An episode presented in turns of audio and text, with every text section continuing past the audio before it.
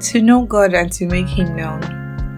Immediately, Damilola said that to me. It resonated deeply with me. I mean, what am I doing if not that? Dear Imagade, to everything you've got going on, there's an end. To know God and to make Him known. I remember when I understood the word purpose, right? I really wanted to do everything it took for me to find out what my purpose on earth was. I read all the books, I asked all the questions to every person I felt had their life going on smoothly.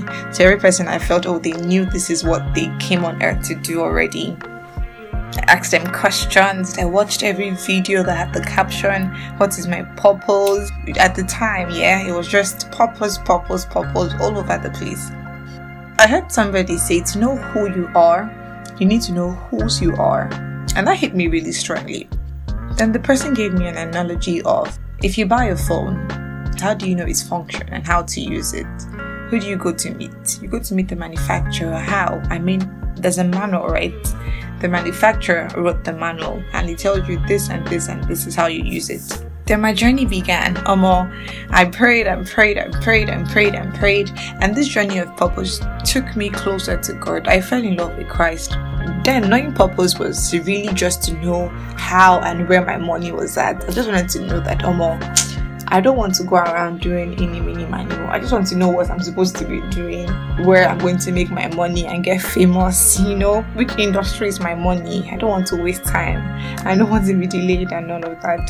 But then that journey of trying to understand who I was, who I belong to, and knowing that I was here for a particular reason, and trying to understand him and hear everything he had to say about me, and falling in love with Christ and enjoying his presence and enjoying his atmosphere. It brought so much clarity to me. Little by little, he always whisper, Go on, precious.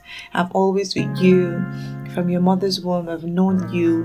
He began to show me that there was so much light in the inside of me. He began to show me there was more to life than making money and being a particular person in an industry, that people needed to know who he was and the glory that was inside of him.